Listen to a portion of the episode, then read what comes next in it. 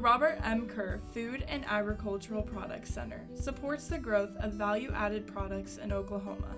On this episode of the Food Files, we have with us Dr. Darren Scott, who is going to speak with us about trends in salt. My job here is uh, food scientist. I do uh, product development, nutritional labeling, troubleshooting, a little bit of sensory science. Um, and as part of that work, you know, I get a chance to work with different um, ingredients, spices, that sort of thing. So that's would be how I have had a chance or opportunity to work with different kinds of salt. In the past, there have been some projects where they were looking specifically at trying to different methods to preserve a sort of a bone broth. One of the things that uh, sort of came out of that project was that um, in addition to these different sort of heating steps that were applied, it also turned out that you know there was quite a bit of salt, again right around six to seven percent, that ended up being used to, to sort of uh, stabilize the product or to make it sort of shelf stable. Salt is also very sort of versatile. Salt can be used, for example, you know, in the back in the day they used to use it to you know remove ice off the sidewalks, but you know we also use it in foods as a preservative um, and things like, um, say, for example, different kinds of dried meats. Um, in addition to you know using some sort of heat or smoke, often we use salt.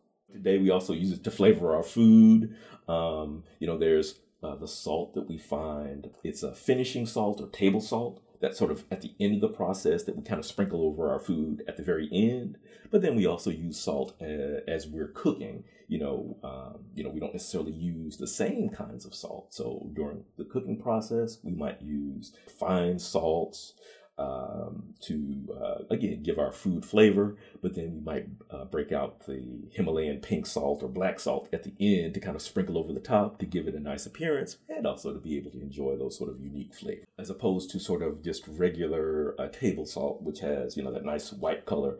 Uh, things like black salt have additional impurities or at least chemical compounds that are associated with them. So you know, just table salt, pure table salt, is sodium chloride uh, something like black salt might have some additional um, chemical compounds, sort of like maybe some uh, sodium sulfates, sodium bisulfates, ferric sulfates, um, that sort of come along with the ride when they're removed. You know, things like black salt are pulled from mines in northern India and uh, around the Himalayas. Um, and there, I think there are also some salt lakes where it's harvested. And as part of that process, they will take the salt, along with different spices and herbs and charcoal. We'll place them inside of ceramic containers and place them into an oven where they'll fire it for like 24 hours. And so you end up with this nice kind of a purplish, blackish, pinkish salt uh, that has kind of a slightly smoky, uh, sulfurous kind of um, smell and a slightly kind of acidic taste along with the salt. The mission of FAPC is to discover, develop, and deliver value to the food and agricultural industry.